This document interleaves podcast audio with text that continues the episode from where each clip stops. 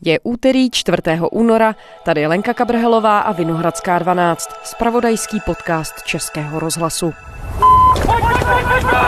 Držme palce Ester Ledecké, která v Lake Louise zajela sedmé místo před dvěma lety, což je stále jejím nejlepším výsledkem v kariéře. A podívejte se, jak se to vpravo dole zelená. No je to nádherný. Ester Ledecká je olympijskou vítězkou, úspěšnou lyžařkou i snowboardistkou najednou. 24-letá sportovkyně o víkendu zajela svůj nejlepší super obří slalom ve světovém poháru. V ruském středisku Roza Chutor se umístila desátá. Sjezd se nakonec kvůli počasí nekonal. Ledecká v něm ale má šanci bojovat o malý křišťálový globus. Jak ojedinělé je obojživelné vrcholové sportování na lyžích a na prkně a co všechno do sebe musí zapadnout, aby se závodnice udržela ve světové špičce ve dvou odlišných disciplínách. O tom mluví kolega Pavel Vondra s naším sportovním reportérem Martinem Charvátem. Poslední sekundy do cíle Ester Ledecká je na první pozici. S náskokem 35 setin sekundy jde Ledecká na první místo. Tak to byla strhující jízda. Rozhodně má talent, neskutečný. Ono na té úplně vrcholné úrovni, na tom úplném topu, který existuje, se dá dělat maximálně jeden sport. Samozřejmě ty i já můžeme být dobří v několika sportech, spousta lidí je dobrých v několika sportech, ale mezi profesionály a na takové úrovni to je naprosto jedinečné. Martin Charvát ze sportovní redakce Českého rozhlasu. Vybavuje se mi například bývalý skokan na lyžích, současný cyklista Primož Roglič. Primož Roglič. A former junior world champion ski jumper for Slovenia, injury saw Roglic trade the skis for the saddle což je muž, který byl v obou těch sportech výborný, ale nejdřív dělal jedno, teď dělá druhé, teď jezdí na kole. Slovinský jezdec Primoš Roglič je jednoznačně tím největším favoritem. Cyklista Primoš Roglič navýšil v horách své vedení na Vueltě. V 18. etapě dojel druhý za Kolumbijcem. A ano, Primoš Roglič je známé jméno ve světě cyklistiky, dobře si ho pamatují i fanoušci skoků na lyžích, ale není to mistr světa, není to olympijský vítěz a Ester to všechno dokázala na jedních olympijských hrách podstatě týden po sobě. To je unikát. Troufám si říct, že za desítky let to co dokázala ona na olympijských hrách v Koreji, bude stejně ceněné, jako dokázal Emil Zátopek v Helsinkách, jako dokázala Věra Čáslavská, jako bylo vítězství českých hokejistů v Naganu. Pojď připomenout, jaká byla její cesta k lyžování a snowboardingu. Samozřejmě jméno Ledecký si asi většina české veřejnosti bude spojovat s tatínkem, slavným zpěvákem, popovou hvězdou. Jak se Ester dostala k těm zimním sportům? Ona od malička dělala oba dva sporty, a jakožto pražská rodačka využívala toho, že rodina má své druhé sídlo v podstatě ve Špindlerově mlíně. Hvězdy jsou o trochu níž kde i Janek Ledecký natáčel některé své hity. Ona tam trávila v podstatě půl roku, ne celý rok, pokud se mohla připravovat takovou tou suchou přípravou, ale ano, využívala toho, že rodina má své sídlo také v Krkonoších, takže mohla jezdit celé dny na obou těch svých náčiních a ani jednoho se nechtěla a stále nechce vzdát. Pořád je to zelené. Teď musím zabrat, ale to byla chyba, tam ztratila rychlost. Teď důležitý nájezd. Pojď, Ester. Do sportovní historie se samozřejmě Ester Lidecká zapsala a hlavně na olympiádě v Pyeongchangu v únoru 2018. Ester Ledecká přijde! Je první! Ester Ledecká vede! Das gibt es nicht! Unglaublich! Das ist die größte alpine Sensation bei Olympischen Spielen. Ledecká has gone into gold medal position! It is the biggest upset in the No je to opravdu neuvěřitelné. Velké překvapení tady v Chongsonu krásně se kouká na průběžné výsledky, protože Ester Ledecká je na prvním místě. Překvapilo to úplně všechny a jakoby... Jako první žena v historii získala na jedněch hrách dvě zlata v odlišných sportech.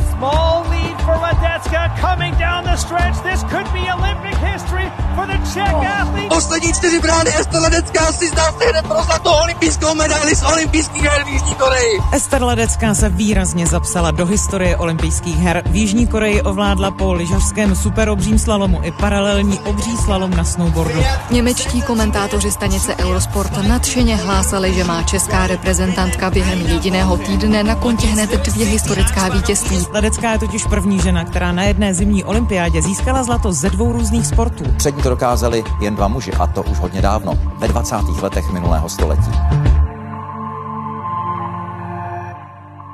Kam se od té doby podle tebe posunula? Mně přijde, že až před touto sezónou si dokázala sama připustit, že je olympijskou vítězkou, navíc dvojnásobnou, protože v té minulé sezóně to nebyly tak dobré výsledky, jako by se od ní očekávali jakožto od olympijské vítězky. Olympijská vítězka Ester Ledecká při svém prvním závodě sezóny na nejlepší nestačila. Ve sjezdu lyžařského světového poháru skončila 21. Ledec... Dvojnásobná olympijská vítězka Ester Ledecká nenavázala ve sjezdu světového poháru v Itálii na povedené tréninky.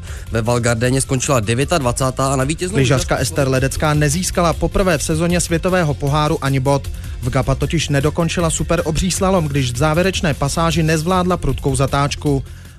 Samozřejmě pokud se podíváme na ten kontext toho, jak ona závodila do té doby, do těch olympijských her, tak ta minulá sezóna vlastně nebyla moc špatná, ale jakmile se dostala do toho všeobecného povědomí, tak všichni najednou začali očekávat, Ester, teď musíš začít dělat ideálně první místa, možná druhá, občas třetí, ale ona nic takového neměla. Ona pódium do těch olympijských her nezajela a do této sezóny ho ani na lyžích nezajela.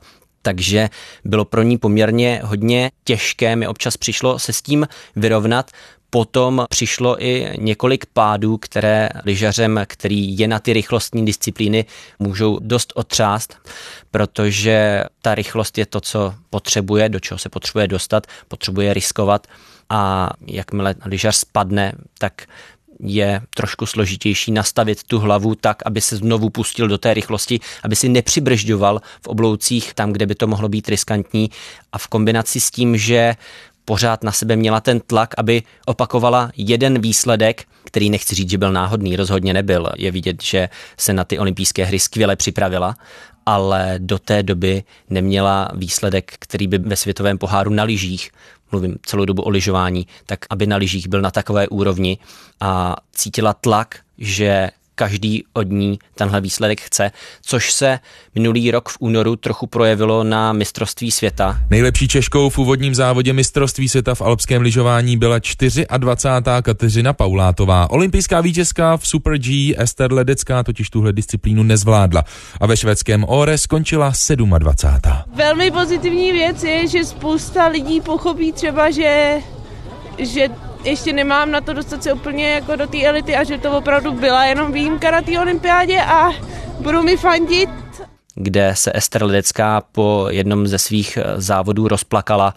V tu chvíli tam i připustila, že uh, možná to její olympijské vítězství, že to byla náhoda, že asi není tak dobrá lyžařka, opravdu bylo vidět, že ten tlak cítí, že eh, je vidět, že je o ní velký zájem a ona se s tím nějakým způsobem musí popasovat a bylo to pro ní hodně, hodně složité. Myslím si, že jsem udělala spousta lidem radost a uh, uh, bohužel těm, co mě to zrovna úplně nepřejou, takže uh, se budu snažit příště stejně jako jsem se snažila teď a vidíme.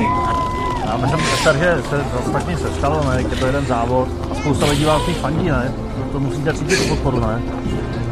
Jo, je to, je to skvělé. Já strašně moc děkuju a omlouvám se, že jsem dneska zklamala. A od této sezóny mi přijde, jako kdyby se s tím smířila. Jako kdyby jí bylo jasné, tak jsem olympijská vítězka, ale jsem tady teď, já, Ester, a musím jezdit to, na co mám. Když to bude první místo, super, když to bude druhé, super, třetí, super, ale když to bude desáté, tak zkrátka to bude desáté. V kontextu toho, co jezdila do té doby, je desáté místo pořád výborný výsledek. Opravdu spousta lidí vidí jenom ta dvě olympijská zlata, ale ne to, že do té doby v desíce byla párkrát. Ty jsi teď týmem Ester Ledecké a vlastně se sportovkyní samotnou trávil poměrně hodně času, byl si na několika závodech. Můžeš říct, jak ona sama vlastně vnímá tu svou současnou roli? Z toho, co říkáš, myslím dost jasně vyplývá, že by bylo neférí vnímat jako snowboardistku, která si občas také zaližuje.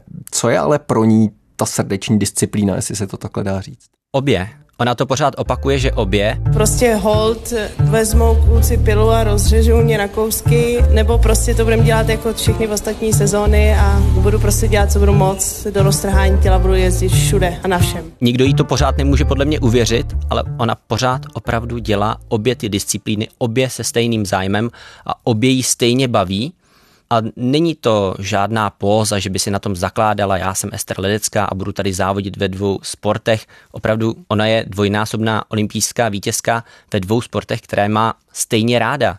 Neupřednostňuje lyže před snowboardem, pokud to nemá nějaký hlubší význam ve smyslu závodění, ve smyslu logistiky a naopak samozřejmě, ale snaží se, aby to všechno do sebe zapadalo a aby mohla zkrátka závodit v obou těch sportech. Jsem ráda, že jsme měli slalom teď druhý kolo, že aspoň ten rytmus jak bude podobný. A teď už jenom se to naučit bokem. Já si myslím, že to bude fajn. Jako moc času na to nemám, ale tak to je, no. Ester Ledecká má dva dny na to, aby se proměnila z přední lyžařky na elitní snowboardistku. Zatímco o víkendu závodila v lyžařském světovém poháru v Sauchenze, zítra jí to čeká o dvě údolí více na západ v Bad Gasteinu. V její druhé disciplíně. A jak to vůbec ale jde zkombinovat čistě logisticky, zvládnout dva vrcholové sporty najednou? Připomeňme, že Ledecká měla v lednu ve dvou sportech tři závody během čtyř dnů na dvou různých místech a nemá to potom nutně dopad i na ty výsledky? Ona se snaží, aby to na sebe mohlo navazovat, aby se mohla připravovat v obou těch sportech a zároveň, aby případně mohla i závodit tak, aby jedním sportem nevyšachovala ten druhý, ale někdy to samozřejmě nejde. Světový pohár a jeho kalendář není dělaný tak, aby to někdo mohl kombinovat, ale ona se snaží, aby její tréninkové kempy na sebe navazovaly, aby tam byly jak třeba Tomáš Bank, tak Justin Reiter, lyžařský a snowboardový trenér, a aby i ty závody na sebe mohly navazovat a nebylo to až moc bláznivé. Tady například to, co si zmiňoval, tak to byly závody v Rakousku, v místech, která jsou od sebe hodinu a čtvrt jízdy autem, přičemž Cauchanze, kde jela alpskou kombinaci v neděli, bylo dopoledne a ona už odpoledne měla mít v Bad Gasteinu trénink na snowboardu, tak aby si rychle zvykla na to, že zkrátka má nohy spojené, že jede bokem, ty rozdíly, které oproti lyžování a snowboardingu jsou. Jak velký tým mimochodem za sebou Ester Ledecká má? Ty už si tady zmínil některá jména trenérů. Dá se říct, kdo jsou pro ní ty nejdůležitější osoby? Rozhodně to jsou bratři Tomáš a Ondřej Bankovi. To jsou lidé, kteří podle mě jsou v českém prostředí pro Ester Ledeckou nenahraditelní. A to hlavně kvůli tomu, že oba dva se v tom lyžování pohybují hodně dlouho. Ondřej Bank, bývalý závodník, Tomáš Bank, jeho trenér, bratr, starší a trenér. A je poměrně dost dobře poznat, že Ester Ledecké radí někdo, kdo jednak, a teď mluvím o Ondřej Bankovi, je stejně nastavený. Ester Ledecká má takovou, anglicky řečeno, easygoing náturu. Všechno bere hodně bezstarostně, a Ondřej Bank je vyloženě pohodář. Vidíme neuvěřitelný jízdní klid u Ondry Banka, který se nenechá rozhazovat vlnami, drží si linii. Velmi přísně a důkladně se snaží i hned do sjezdového postoje. A Vidíme. podívejte se, stahuje Jan Sruda. Tak to vypadá dobře. On má za sebou strašlivé životní závodní zkušenosti nejen v tom, jaký měl pád při mistrovství světa v americkém Vejlu. Ondřej Bank. Je, je, je, je, je, je, je, to je špatně, to je špatně. Uf. Na posledním skoku v podstatě, kdy doklouzal bezvládně krátce před cíl. Teď bychom spíš potřebovali záběr do cílového prostoru, jestli se Ondra postaví na nohy, protože to byl strašný pád byl na tom opravdu hodně špatně zdravotně, tak on je naprostý pohodář a tím dokonale pasuje k Ester, která vlastně takhle pohodového člověka vedle sebe potřebuje, mi přijde.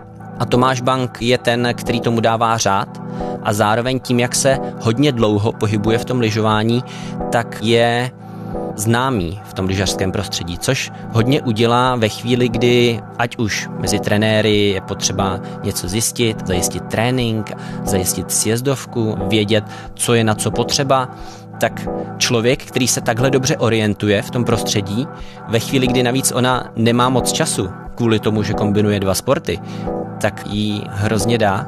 A myslím si, že hodně těžko, pokud by Tomáš Bank od toho týmu odešel, nebo případně samozřejmě oba bratři, tak by scháněla někoho, kdo by tomu dal tolik jako on. Dál jsou v tom současném týmu Michal Lešák, což je fyzioterapeut nejen Ester mi o něm říkala, že je to takový Ferda Mravenec, ale lepší. On v tom týmu zajišťuje všechno, co se kolem ní děje. Od zdánlivě banální věci nosí batoh, zajišťuje všechny věci, aby měla na startu, v cíli. Samozřejmě dělá práci fyzioterapeuta. Ona sama říkala, že snad jí dělá i bodyguarda a takovéhle věci. Opravdu je to ten nejbližší člověk, který se kolem ní pohybuje během závodu a dál tam má v tom týmu servismana Miloše Machytku, což je někdejší servisman Šárky Strachové, mimo jiné, a ten ji připravuje jak lyže, tak snowboard. To je tedy ten tým, který se stará o ty lyžařské věci a Lešák s Machytkou a také Justinem Reiterem se starají o ty snowboardové. No a vzhledem k tomu, že se bavíme pořád o té obojživelnosti Ester Ledecké, tak jak to ten její tým řeší při křížení požadavků, ke kterému nutně musí docházet. Kdo o těch prioritách potom rozhoduje? Pokud dojde k tomu, že se kříží snowboarding a lyžování, tak se musí Ester Ledecká rozhodnout. Musí si jedno z toho vybrat. Ester Ledecká zůstane i po přesunu ze zámoří do Evropy na lyžích. O nadcházejícím víkendu bude závodit ve švýcarském svatém Mořici a o týden později ve francouzském Val d'Isère. Poprvé v kariéře tak Ledecká nepojede v prosinci ani jeden závod ze světového poháru na snowboardu. Například v prosinci nastala tahle ta situace, kdy Ester měla výborně rozjetý světový pohár v lyžování, první a čtvrté místo v Lake Louise a nabízelo se pokračovat dalším sjezdem, který měl být ve Val d'Isère, kde se nakonec nejel ani sjezd, ani alpská kombinace kvůli počasí. A to ji samozřejmě mohlo v uvozovkách trošku mrzet, protože ve stejném termínu byly závody, které pravidelně jezdí na snowboardu v Cortíně, Dampeco a v Karece navazují na sebe, všechny její soupeřky tam jeli, ona tam nejela, tím pádem ona teď vlastně nemá ve světovém poháru na snowboardu a reálnou šanci na to získat znovu křišťálový globus, kterých má už několik.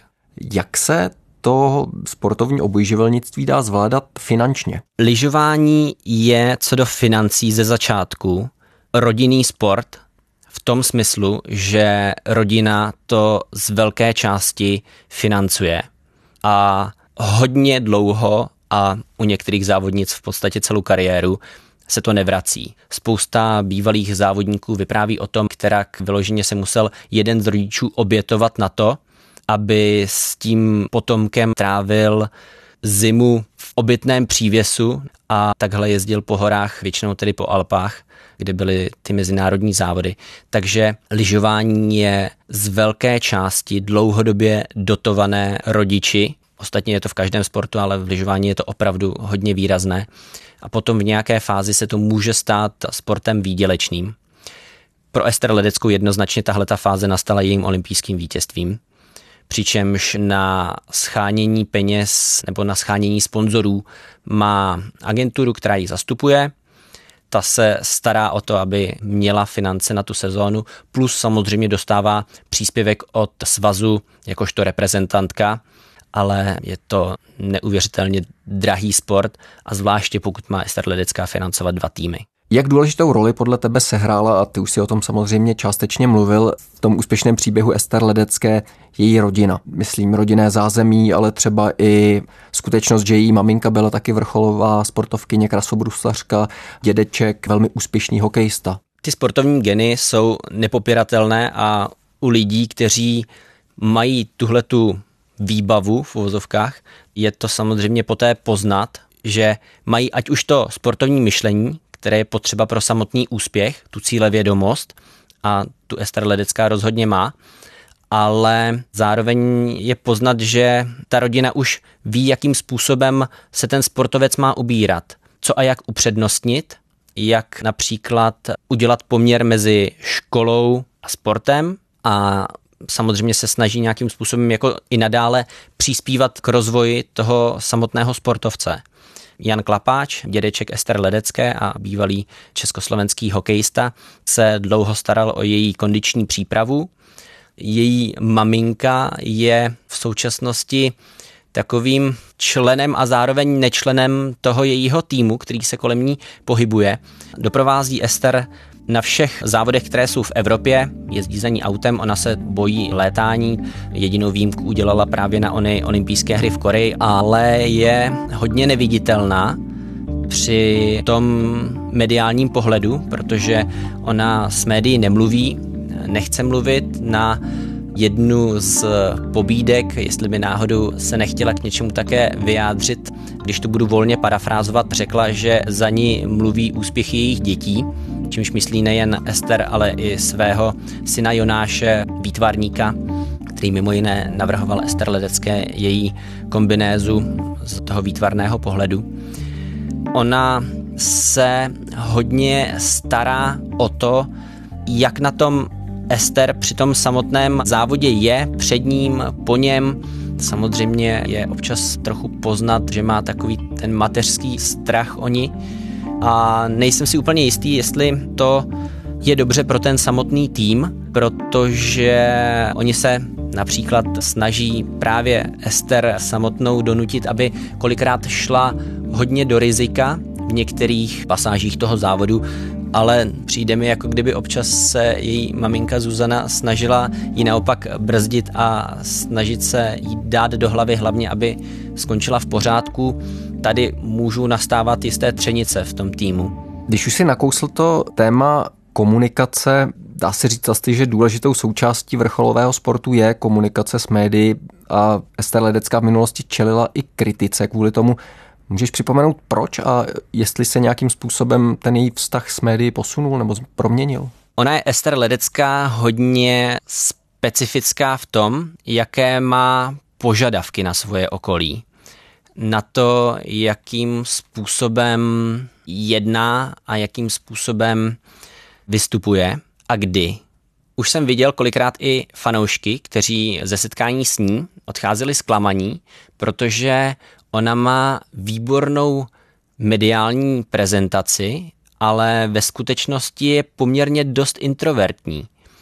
Snaží se trochu držet stranou a má svůj vlastní svět a potřebuje, aby lidé kolem ní dodržovali pravidla jejího vnitřního světa. A právě tím, jak je introvertní, což je kolikrát dobře vidět při tom, když se fotí, třeba po závodech, když dosáhne nějakého úspěchu, tak si můžete všimnout, že Ester Ledecká se vždy fotí v helmě a brýlích. Máte za sebou tiskovou konferenci a ani během ní jste nesundala lyžařské brýle, které dnes přinesly tolik štěstí, tak eh, ukážete se nám teď v plné kráse? Ne.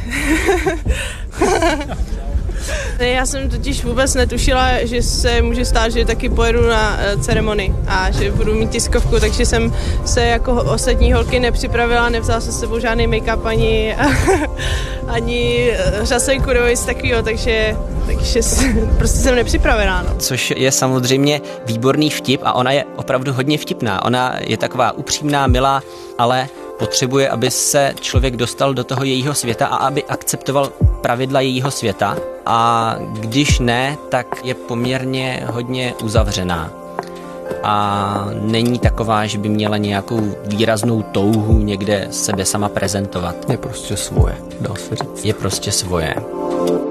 Martine, jaký je podle tebe další cíl Ester Ledecké, když se zdá, že vlastně tu nejvyšší metu zlatou olympijskou medaili, respektive dvě zlaté olympijské medaile v obou svých sportech už má za sebou.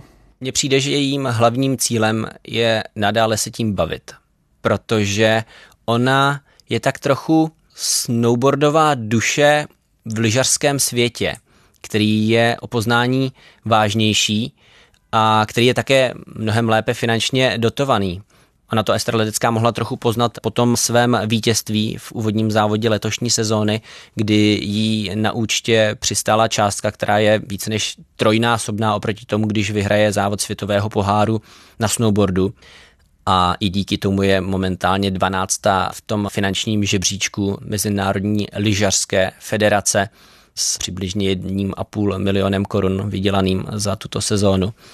Ale ona se tím vším hlavně baví. Samozřejmě, že chce adekvátní finanční ocenění svého úsilí a svých nákladů, kdo by nechtěl, ale pro ně samotnou je to vyloženě zábava a ten tým kolem ní se kolikrát snaží jí brzdit. Třeba právě zmíněný fyzioterapeut Michal Lešák mi říkal, že On nemusí dát Ester minimální počet cviků a opakování v daných sériích, ale on jí musí dát maximální. On jí musí brzdit, aby nedělala víckrát to, co on jí řekne, protože ona je opravdu hodně snaživá, hodně se snaží něčeho dosáhnout.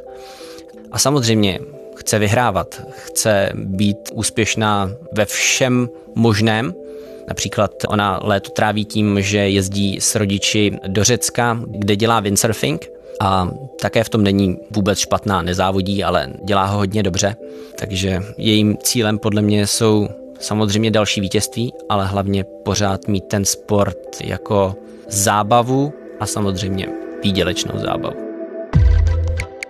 Martin Charvát ze sportovní redakce Českého rozhlasu. Děkujeme moc. Hezký den. A to je z úterní Vinohradské 12 vše. Poslouchejte nás kdykoliv v podcastových aplikacích. Všechny naše díly najdete také na spravodajském webu iRozhlas.cz. Pište nám, naše adresa je vinohradská12 zavináč rozhlas.cz. Těšíme se zítra. To je neuvěřitelné, o rychlejší!